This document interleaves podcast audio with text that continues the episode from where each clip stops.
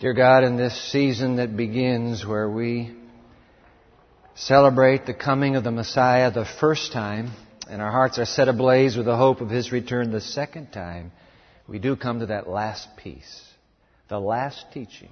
May it be clear, may Holy Scripture speak in unequivocal tones and terms to us.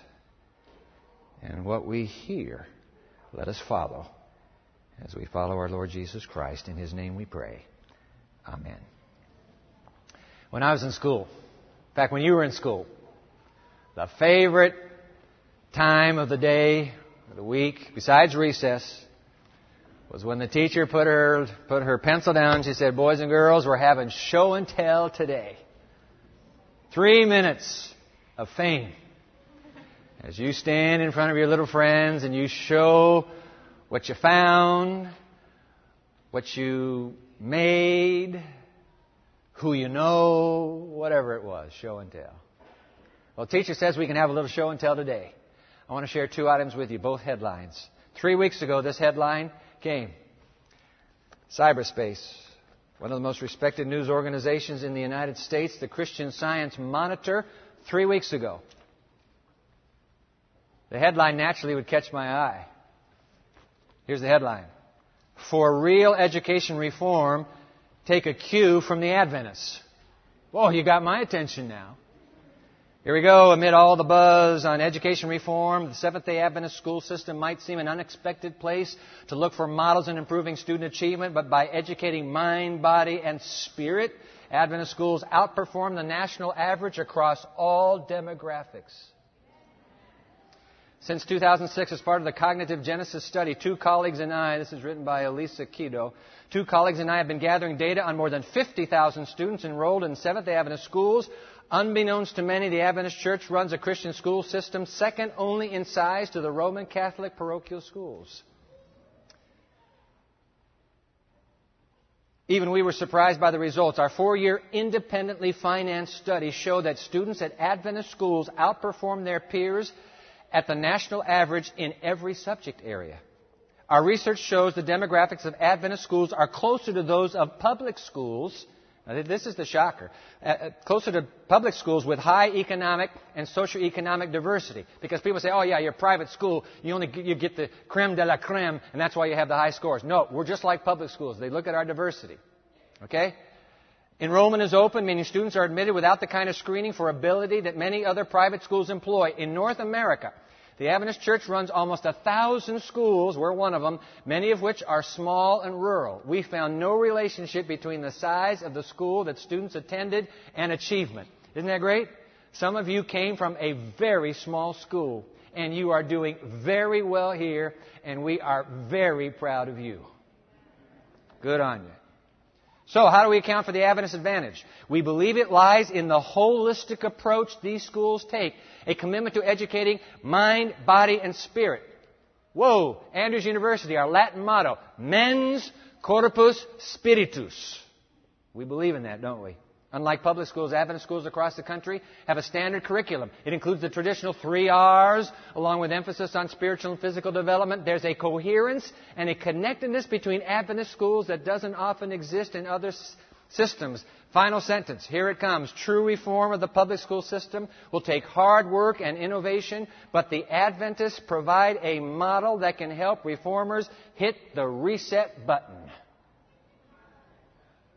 Show and tell. Headline number one. Here comes headline number two. Hold it up here for you to see the, the respected National Geographic magazine. Get the, there we go. You can see the cover story. See it? The Secrets of Living Longer. Cover story. So I'm curious now. I open up my National Geographic. What if I said you could add up to 10 years to your life? A long, healthy life is no accident. It begins with good genes, but it also depends on good habits. If you adopt the right lifestyle, experts say chances are you may live up to a decade longer. So, with this study, fo- uh, funded in part by the U.S. National Institute on Aging, scientists focused on several regions Sardinia, Italy, sent the crew there. Okinawa, Japan, I've been there, sent a crew there. Loma Linda, California, Researchers studied a group of Seventh day Adventists who rank among America's longevity all stars. They live the longest.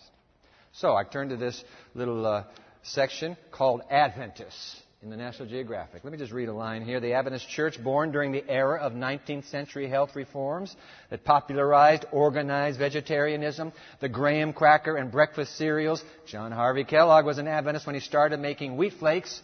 We call them corn flakes today has, the Seventh day Adventist Church has always preached and practiced a message of health. It expressly forbids smoking, alcohol consumption, and eating biblically unclean foods such as pork. It also discourages the consumption of other meat, rich foods, caffeinated drinks, and stimulating condiments and spices. Quoting now someone, grains, fruits, nuts, and vegetables constitute the diet chosen for us by our Creator, wrote Ellen White, an early figure that helped shape the Adventist Church. Adventists also observe the Sabbath on Saturday, socializing with other church members and enjoying a sanctuary and time that helps relieve stress. Today, most Adventists follow the prescribed lifestyle, a testimony perhaps to the power of mixing health and religion. You want to know what these two headlines have in common? They have in common the same five foot two inch little woman whose writings have shaped the community of faith that I'm privileged to belong to. Ever read her book, Education? I have. Amazing. Ever read her book, Ministry of Healing? I have. Amazing. Ten year advantage? Please. Amazing. But what's up with that? I mean, the word on the street is practically everything she got, she borrowed from somebody else. Well, if, if, if that were true, you think about this. Just, let's just be logical. If she borrowed it all, how come nobody else has come up with the same positive results? Why are they making headlines? How come the people who follow the principles she wrote and championed live up to 10 years longer than those who don't? That's the question that intrigued Australian ENT, ear, ear, nose, and throat specialist, Don McMahon, and a Loma Linda University biologist, paleontologist, researcher, Leonard Brand. They collaborated to find the answer. I'm reading at the very last page of their book. Delightful little book. I'll put the words on the screen for you. The critics' claims that Ellen White's writings can be explained as originating from strictly human sources do not stand up to critical evaluation. Dr. Don McMahon's research reveals a dramatic difference in quality between Mrs. White's health principles and those advocated by other health reformers in the 1800s. So they, I photocopied this from their book. So they they put some of the other health reforms. These are the people that she, she could have borrowed from. She could have borrowed these ideas. Let's see. Let's see. Um, here's Sylvester Graham. Graham crackers. All right, graham crackers. This is the guy. This is this is don't. These are, these are his health principles. Don't heat your house. Go naked. Don't don't parents don't rock a baby to sleep. Don't drink water. Get your liquids only from fruit. Somebody's borrowing. Fortunately, left all that out. Here's another health reformer, contemporary to Ellen White, William A. Alcott. Wear very little clothing even when it's cold. These guys must have lived in California. That's what I'm thinking. Where did he come up with this stuff? Don't use eyeglasses. Don't comfort children. Crying is good for them. Avoid sweating in hot weather. They didn't live in California. Okay, here's another one. Larkin B. Coles, another contemporary. Avoid excessive spitting. Well, that's good counsel. Don't rock a child in a cradle. Don't nurse babies at night. when are you supposed to nurse them? Just wait till day. Drink a little water. Here's another guy, James C. Jackson. Don't wear black. what are you laughing at me for?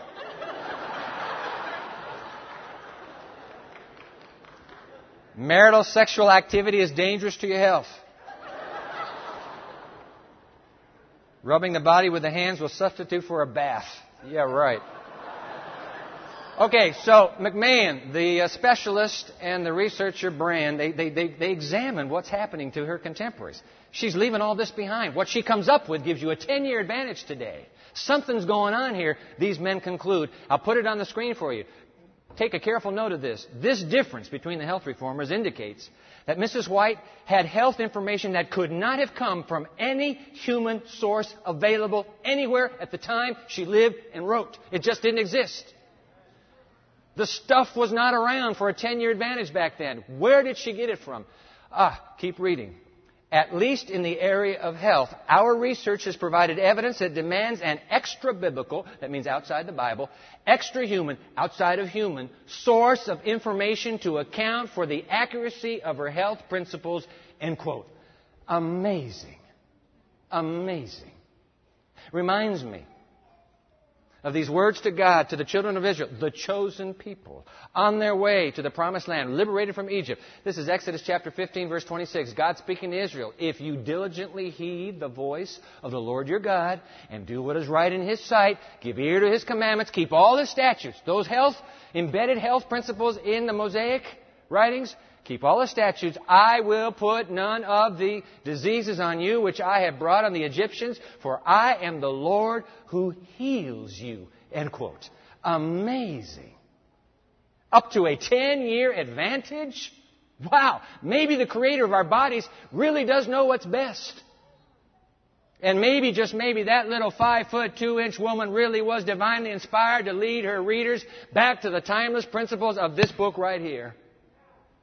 Which is why, by the way, we might understand now the ending that the Christmas story has to it. A lot of people don't know this. Well, they just say God, John just forgot the. I mean, they read the Gospel of John. There's no Christmas story in the Gospel of John. He forgot it. No, he didn't forget it. He was saving it.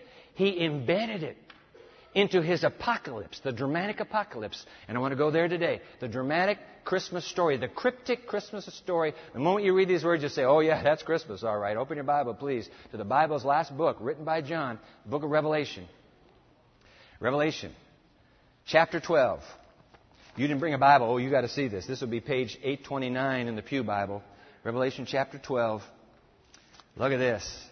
The cryptic Christmas story. Yeah, you'll see it. You'll say, whoa, that is Christmas right there. I'm in the New King James Version today. Any translation you have, it's fine with me. All right, uh, Revelation chapter 12, verse 1. Now, John's in vision. All right, that's what happens to prophets. They get visions. God shows them what others cannot see. Now, a great sign appeared in heaven.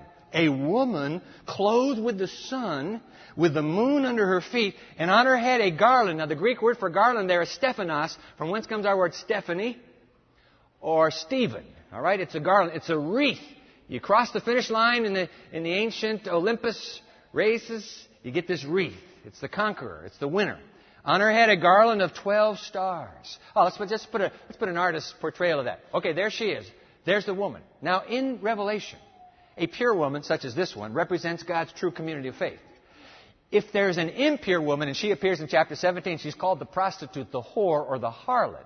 That represents the fallen system of faith. Counterfeit truth. All right? So that the two are juxtaposed in the apocalypse. The pure woman. This is the pure woman here. Keep reading, verse 2. Then being with child. Oh, that woman that we just saw was pregnant. Then being with child, she cried out in labor and in pain to give birth. And then, watch this. John says, Well, I'm watching. Verse 3. Another sign appeared in heaven. Behold, a great fiery red dragon having seven heads and ten horns and seven diadems on his heads. Let's see the dragon now on that screen. Whoa. Found him on Google. I typed in dragon, Revelation 12, and that's what I got. Isn't that something? Hey, by the way, who's the dragon in this prophecy? Who's the dragon? Verse 9 is clear the dragon, that old serpent called the devil and Satan. We know who the dragon is. The dragon is Satan. Okay, so now let's go. Here Satan appears in verse 3. Here goes verse 4 now. His tail drew a third of the stars of heaven and threw them to the earth. Those are clearly members of the family of God, angels who joined with him. This is the origin of demons, by the way. There are demons. That's not a figment of imagination. They're fallen angels. A third of them were drawn to this rebellion by Lucifer, the fallen one. And the dragon, now here it goes. And the dragon stood before the woman who was ready to give birth to devour her child as soon as it was born. Now we're getting to the Christmas story. What happened in that Christmas story? Who was poised, ready, as soon as the Christ child is born? And who was the front man for the dragon? Who was the front man? King Herod, ready to devour that baby as soon as it's born. Ah, this is the cryptic Christmas story, and it's in fast forward. Watch this. Verse 5 So she bore a male child who was to rule all nations with a rod of iron. That's a messianic sign, symbol rather, straight out of Psalm 2. She bore the Messiah, and her child was caught up to heaven and gone. That's the whole story. His whole life in half a sentence. Because that's the point of it. The point is the dragon in this story. The dragon and the woman. The woman. What happens to the woman? Verse 6 Then the woman, after he was ascended to heaven, then the woman fled into the wilderness where she has a place prepared by God that they should feed her there 1,260 days. In Bible prophecy, a day equals a year. That's 1,260 years. The dark and Middle Ages now. Whoa. She goes underground. The community of faith goes underground, preserving divine truth for a ruthless power seeks to exterminate that truth and that community. Long, dark, and Middle Ages. Well, just read, just drop down to verse 13. And when the dragon saw that he had been cast to the earth, and by the way, that happened at Calvary. This chapter is clear. At Calvary, when Jesus said, It is finished on the cross, over. It's curtains for Satan. And he knows it. He was cast to the earth fully. Now, when the dragon saw that he had been cast to the earth, he persecuted the woman who gave birth to the male child. I can't get at my antagonist. I cannot get at him. I will kill the woman that gave birth to him. Now, fast forward all the way to the end of the chapter. This is the final generation at the end of time that is faithful to God. Seed of the woman. Watch this. Verse 17. And the dragon was enraged with the woman and he went to make war with the rest of her offspring. King James says, with the remnant. That which comes at the very end. He went to make war with that at the very end. Who are these people? Ah, these are they who keep the commandments of God, and notice this, have the testimony of Jesus Christ. Ladies and gentlemen, there it is. Did you catch that line? And the dragon was enraged. Enraged with the woman. That's what happened at Christmas. And by the way, that's what's happening today. Now you know. Now you know. Because take a look at this woman and her end time children. Do you see what they have? The Greek word here is very clear. It can be translated, they possess. They don't have the commandments of God. God has those. They're radically loyal to God. They only have one solitary possession. And what is that possession? They possess the testimony of Jesus Christ. That's what they possess. Final community. What's the testimony of Jesus Christ? Revelation. We've been there a few weeks ago. Just a little refresher. Revelation 19:10. We'll put it up here. Direct quote for the testimony of Jesus is the spirit of prophecy. That means, we found out from Revelation 22, that means there is the presence of a divinely inspired prophet in the midst of the community. I'm not making this up. This is in the, the apocalypse. So here's the question we need to be asking. Really, here's the question. Why has the dragon, this evil Grinch that almost destroyed the first Christmas, why has the dragon from the very beginning of time been so enraged at the gift of prophecy, at the spirit of prophecy, at the testimony of Jesus? Why has he always slaughtered the prophets? John the Baptist, why has he been going after the prophets? I tell you why. This isn't rocket science now. The answer is very simple. Because the gift of prophecy through it, God shines a massive halogen light straight into the dark, secret lair of the dragon and exposes his secrets and brings to light his deceptions. And so the dragon is enraged at the woman. I'll kill her. I'll snuff out that light. you see? The bright halogen light clues us in on the MO, the modus operandi of the dragon. For example, how he uses diet, what we eat and what we drink, to control how we think. The light suddenly shines. You don't want to be under that control. Watch what you eat. Watch what you drink. Here's another, for example. How he uses reading material what you watch that goes through into your brain and onto the hard disk. How he uses that to open the door of your life straight to his attack. The light shines. Look out for what you read, what you watch, what you hear. Be very careful. He wants in.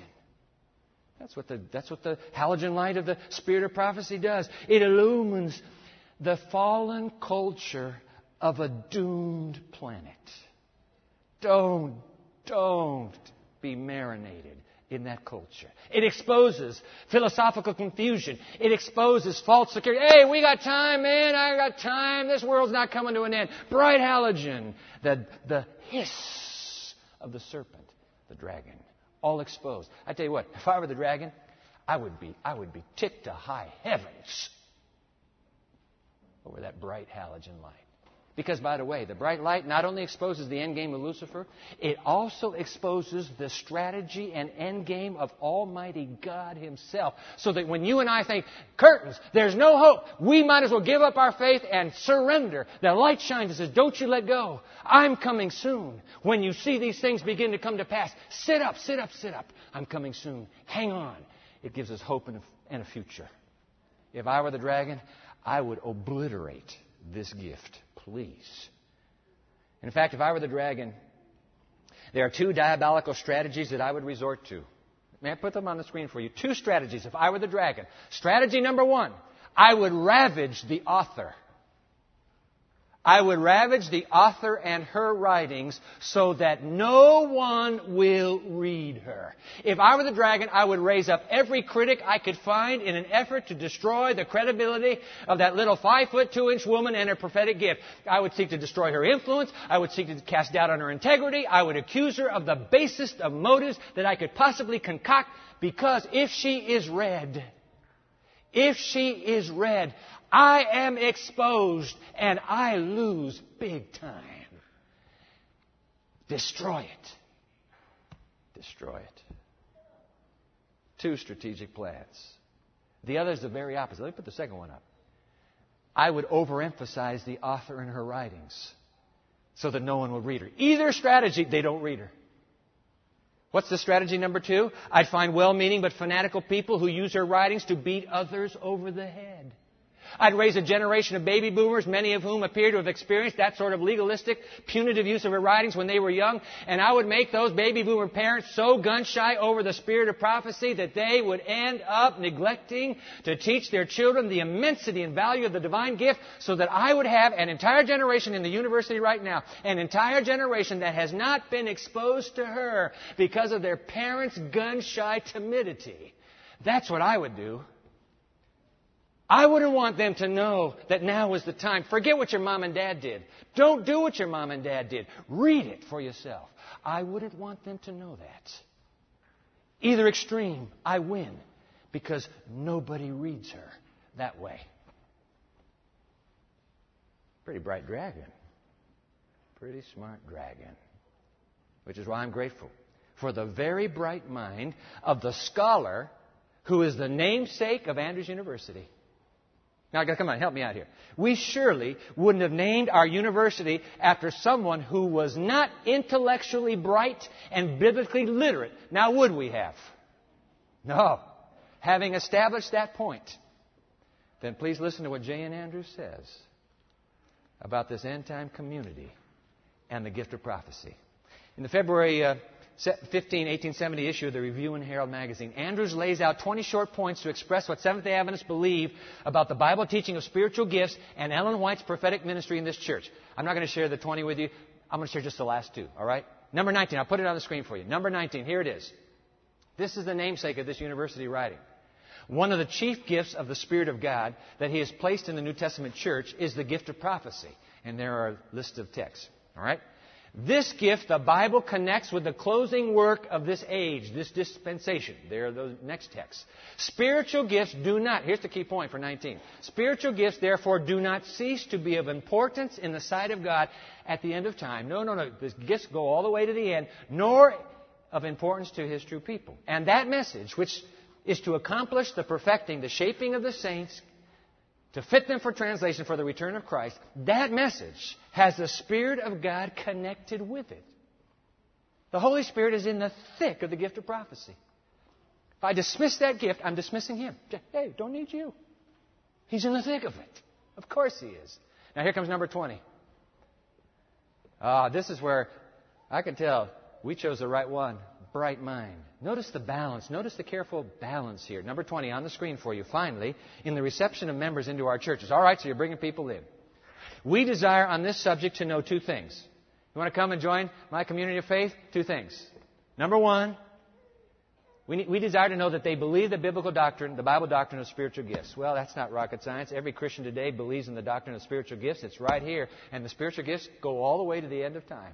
Very clear from Holy Scripture. All right, so number one, that's what we ask. And then number two, watch this.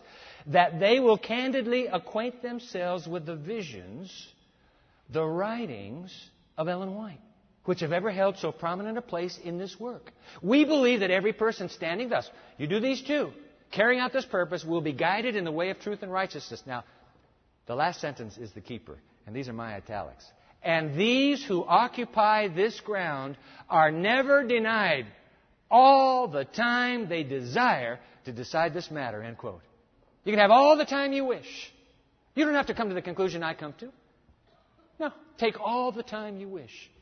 Study the biblical teaching of spiritual gifts. Read from Ellen White's writings. Take your time. Be as thorough as you can possibly be. And then here's, here's what you ask yourself. Ask yourself, when I read her writings, am I tasting the fruit of the testimony of Jesus? Is this the fruit? You know what? I'm just as confident as John Nevins Andrews that if you'll do that, I just trust you and God to work it all out. You don't have to talk to me about it. You just do it. I trust the Holy Spirit to lead you.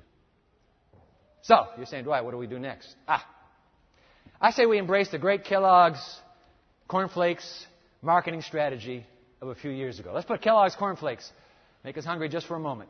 Taste them again. Wasn't that a, that was brilliant? Taste them again for the first time. You say, oh, come on, Dwight, how can you do that? How can you do something again for the first time? But of course, that's the whole point, isn't it? You can't, but of course you can. Which, of course, is the message. Come back to what you thought you gave up when you grew up. Come back to it. Now, look, when I grew up, I grew up in Japan. Let me tell you about the breakfast cereals in Japan. We had hot, soggy oatmeal. All right, God bless my mother. It was, it was good. We had hot soggy oatmeal, or, because we have a college in Japan as well, schools are all over the earth, they produce granola. So we had granola or hot soggy oatmeal. When we came home on furlough back to the United States and we stepped for the first time into an American supermarket and saw that there are miles of shelves of American breakfast cereal, we kids thought we had died and gone to heaven. I mean, you believe it?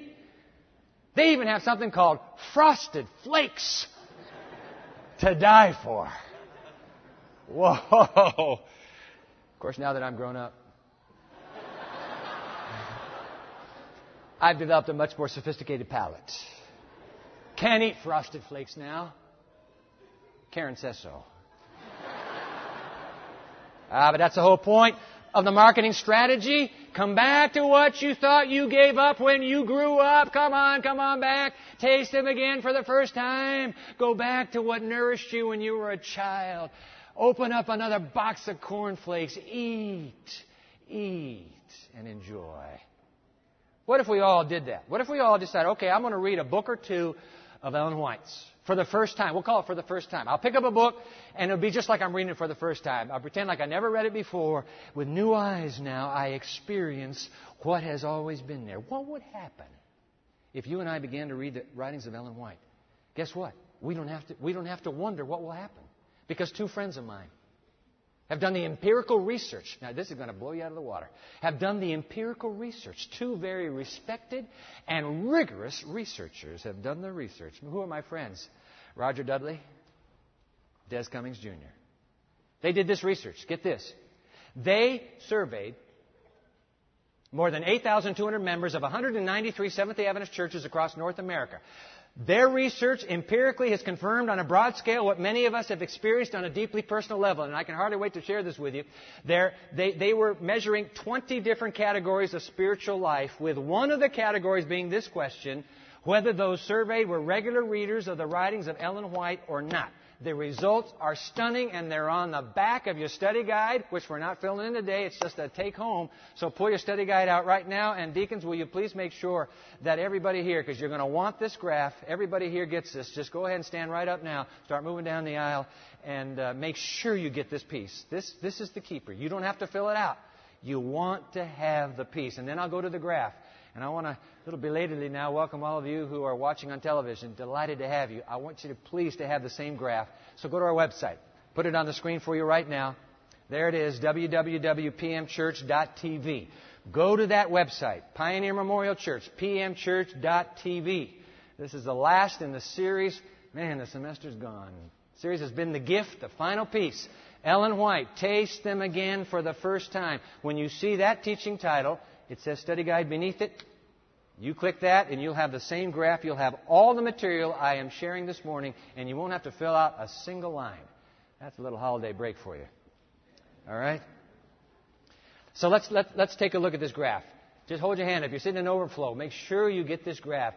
All right, not going to wait any longer. Just be patient. They're coming your way. But I want to put, I'm going to, I want to pull this graph out myself first. Okay, so here's the graph. Let me draw your attention to this. Okay, so there are two bars. The top bar, the lighter bar, are the readers of Ellen White. The dark bar, the non readers. Okay, let's find out. They asked, everybody surveyed, over 8,200 people. They asked them, Do you have a strong relationship with Jesus Christ? 85% of those who read Ellen White regularly say, Yes, I do. 59% of those who do not read her said, Yes, I do. Now, I want you to get the, get the differences. That's a 26% spread. Do you have a strong relationship with Jesus? Those who read her say, Yeah, I do. Way more. Oh, let's look at the next one. What is this one? Do you have the assurance of being right with God? Do you have that security, that assurance right now?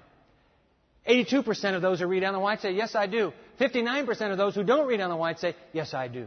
Look at that spread. Let's drop down. Here's another one. Feel well prepared. You see that? Feel well prepared for witnessing. 49% said yep. 24% said no. Look at that spread. Let's drop down another one. I thought this was significant. Daily personal Bible study. Do you see that one? 82% of those who read Ellen White say, I read the Bible every single day. Now, if it were a false prophet, we would expect the reaction to be, no, I don't need the Bible anymore. I found another prophet. Isn't that amazing? 82% of the people who read Ellen White say, You bet, I read the Bible every single day. How about those who don't read her? 47%. 35 percentage point spread. Something is happening here. Not rocket science. It's called research. One more I'll have you take a look at. It's next, third from the last. Have daily family worship. I want to speak to the parents who were up here just a moment ago. Notice this.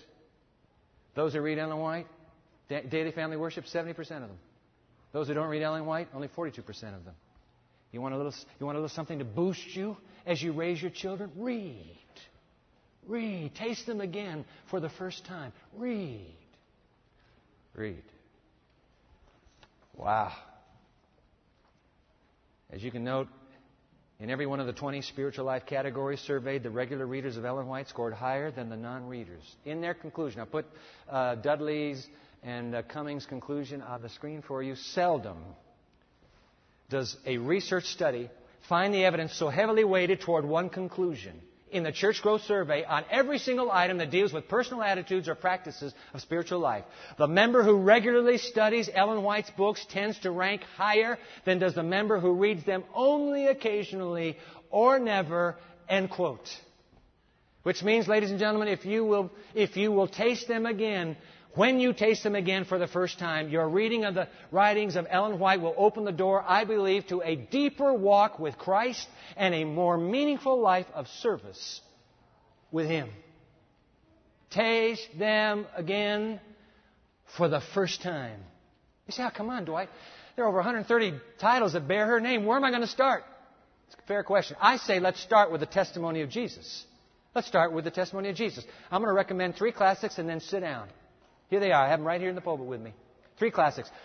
Put it on the screen. Classic number one Steps of Christ. I Have it right here. Steps to Christ. This short Christian classic, I went onto Wikipedia and found out that this is translated somewhere between 135 and 140 languages. It's the most translated book she has. Steps to Christ, right here. I shared this with you a few weeks ago. This little book, when I was in graduate school at Andrews University, this little book is what sparked my reconversion to Jesus. This, the reading of this little book. That's why I'm so big on the book. In fact, you know what? I want you to have this book. You may have it. When you leave today at the welcome stations, you don't have one of these? Stop by and pick it up. We've got one for you. Take one. When you come back from the holidays, we're not going to have 40 days of prayer. We're going to have 31 days of prayer. We're going, to, we're going to wait till you're back so we won't start till January 8th. When you come back from the holidays, we're going to take this little book, and it's going to be the text that we that we work our way through. Somebody on Facebook, and we'll give you the address when you get back. Somebody on Facebook has divided this book into 31 daily readings. We'll give you that uh, when you come back. More on that later. Get the book. Taste them again for the first time. All right, classic number one is Steps to Christ. Classic number two, I'm really excited about this one for more, uh, for more uh, reasons than one. Classic number two, Desire of Ages. Hands down, outside of the Bible, this happens to be my most favorite book of all. But I've got a brand new edition right here in my hand, so I need the camera to pull in on this as close as you can see it. This is a new edition. My friend Jerry Potzer now sleeps in Jesus. One of his projects before he died was to work with a publisher. He said, Listen, you know what? The King James. Oh, I agree with him. The King James makes this really tough reading. Could you pull all the King James out? Put New King James in, sometimes NIV, sometimes New American Standard, just put it in. A friend of Jerry's sent this book to me last February, and I started reading it. Read it through. I tell you what, what a difference. Amazing. You're going to love it. This is the book, the classic on the life of Jesus. A second feature, by the way, and that's why I'm holding this up, because now I need you to come in on it. The second feature is the publishers decided to, to hire the award winning artist Darrel Tank to give a pencil sketch, seen from the life of Jesus at the beginning of every chapter. This is his pencil sketch for Calvary. And by the way, the most moving chapter I've ever read anywhere in literature on Calvary is the one titled Calvary in this book. It'll change you just by reading it, I promise. Anyway, this is a pencil sketch. They kind of doctored it up with some color for the cover. I, I prop this book up where I have worship every morning just so that I can look at that cover and remind myself there's the victor. There's the winner in this cosmic battle that you and I are engaged in. Wow. But beyond all of that, I'm quite confident that you will never read a more inspiring and life changing portrayal of the life of Jesus than this book. I've been blessed to read it a dozen times. Hey, listen, you could read, look, you could read this for your devotions. At the, at the bottom of every chapter, there's the, there are the gospel references where the chapter is based on. You can read a chapter a day, you can read a chapter a week, who cares? Taste Him again for the first time. It's the testimony of Jesus. Take a look at your Savior. Ah, you'll never be the same again. Taste them again for the first time. All right, two classics Steps to Christ, Desire of Ages. Here's the, only, the third. Hands down, Great Controversy. Hands down, this is the most dramatically influential book Ellen White ever wrote. This book, trust me, has been read in high places. I have three scholar friends who became Christians of this community of faith after reading this book, Great Controversy. You know what this book does? It concentrates on the books of Daniel and Revelation. And like no other book that you will ever read, unveils the end game of both Christ and Satan in the final chapter of Earth's history. It's all exposed. Bright halogen light right here. I'm warning you. You will never be the same again if you read this book. Promise you. Listen to this. Ellen White describing this book. This is what she says about the book. Put it on the screen. The great controversy should be very widely circulated it contains the story of the past, the present, and the future. In its outline of the closing scenes of this earth's history, it bears a powerful testimony in behalf of the truth. I am more anxious to see a wide circulation for this book than for any others I have written. For in the great controversy, the last message of warning to the world is given more distinctly than in any of my other books. End quote. Now I'm going to say something to some of you. If you're a pastor, and I know I've got a bunch of colleagues who listen on the radio and watch on television, if you're a pastor or a spiritual leader, I want you to read this book. I've given my copy of this particular one because this is the other one. Jerry only worked on two that has the New King James Version in it. I gave my copy to a, to a South Bend Pentecostal pastor friend of mine. He's reading my copy. I want you to get this book. Open it up. Just lay everything aside. Say, okay, okay, okay. I'll check it out. Listen, George Barna. George Barna, the, the celebrated Christian demographer. Everybody knows George Barna. George Barna surveyed American clergy. Asked them, what are the most influential writers you are reading? And get this. For pastors under the age of 40, okay, 40 and younger, they mentioned, in fact, Barna uses the word, they championed the author Ellen White. Three authors, she was one of those three. Pastors 40 and under are reading this book. I'm telling you what, ladies and gentlemen, she is no longer the best kept secret in the Seventh day Adventist Church. Every denomination, the survey, 40 and under, we read an author named Ellen White. What's up with that? Readable, compelling. This would be a prophetic page turner for you. Get the book. Three classics Steps to Christ, Desire of Ages, The Great Controversy. By the way, I need to tell you this. These three are part of a five volume series. It's called the Conflict of the Ages series. It takes the entire story of the Bible from Genesis through to Revelation and in a sweeping panorama of sacred history. The five books describe God's activity on this planet. You can get the other two here and one here.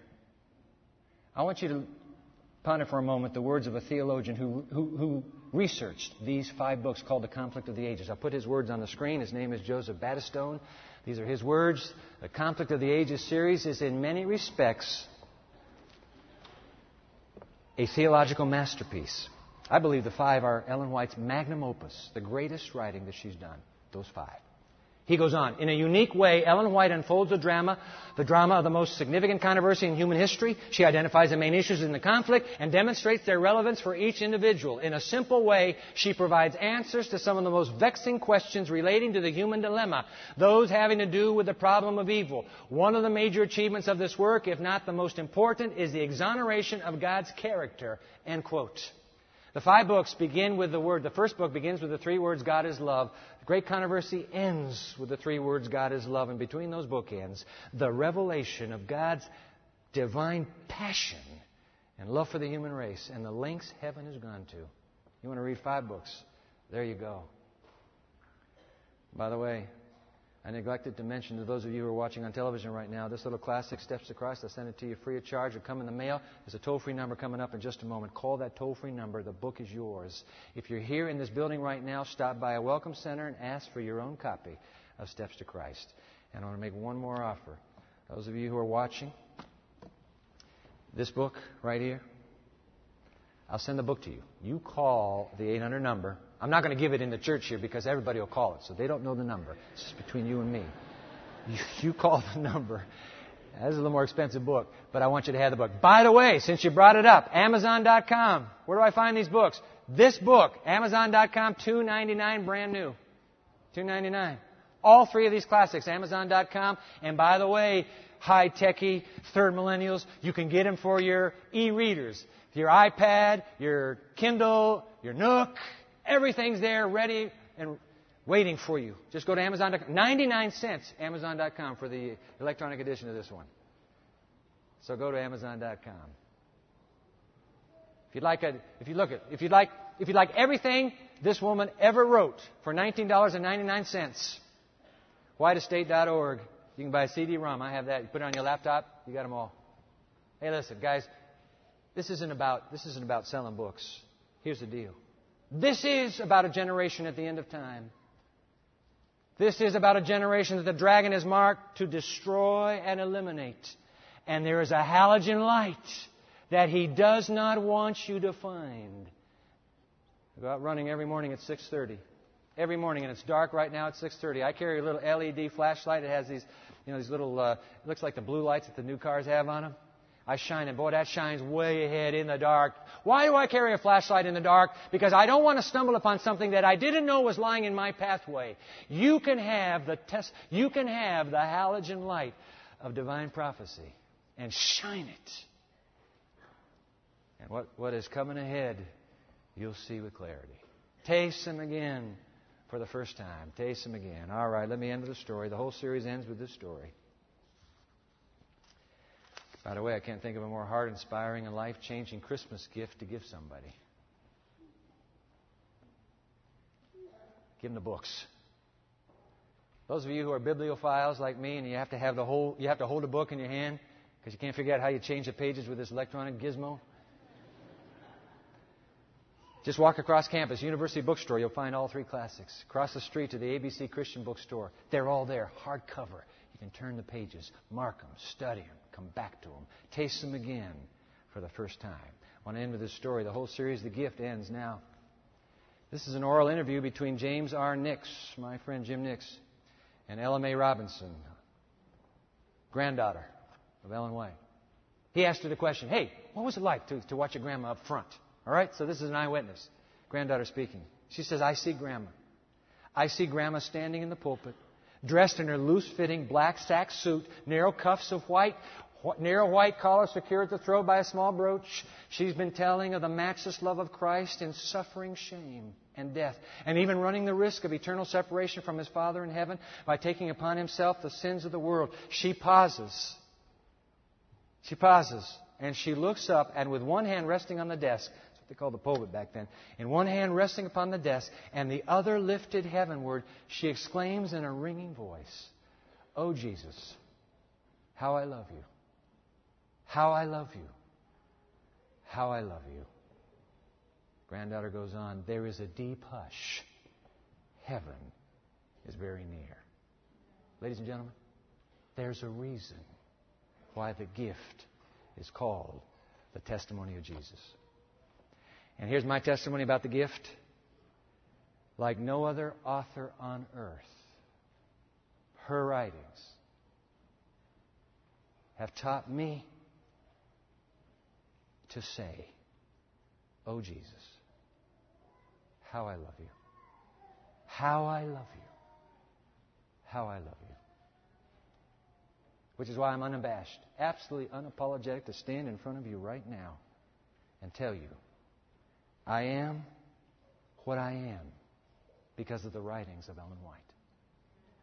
I am where I am right now because of the writings of Ellen White. I appeal to you. Taste them again for the first time. For your sake. For Jesus' sake. Amen. I want you to sit back now and listen to my friend Glenn Russell, professor of religion here at Andrews University. He wrote a song in college. I want you to hear that song right now. And his college buddy, also my friend Gary Burns, editor of the Lake Union Herald, going to be on the string bass. Listen up.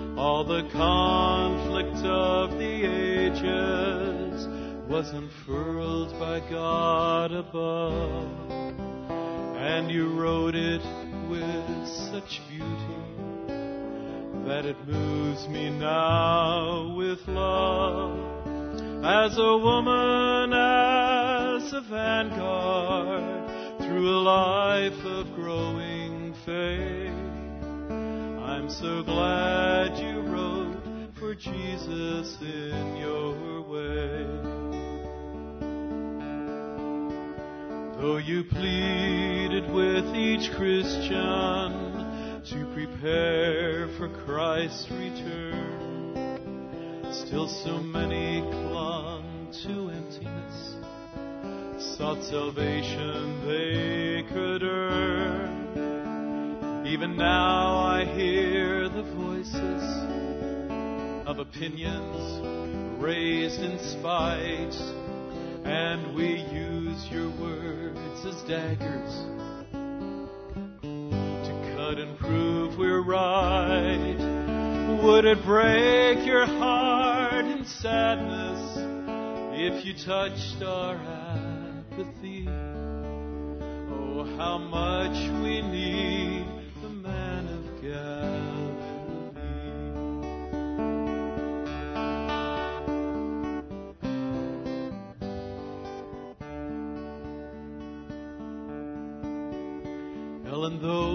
there's been confusion, God's sun's kept shining through, through His work and through His Spirit, using messengers like you. As a woman, as a vanguard, through a life of growing faith. I'm so glad you lived Jesus in your way. I'm so glad you wrote for Jesus in your way.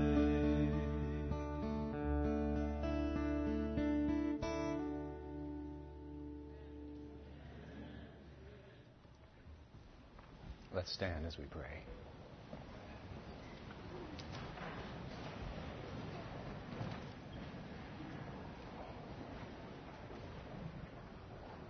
Holy Father, thank you for the testimony of Jesus. Where would we be without it? It's all about Him from Christmas to the end. Oh God, grant us the wisdom to taste them again for the first time. Nourish us, our souls, our bodies, our lives as we count down to the Messiah's second coming.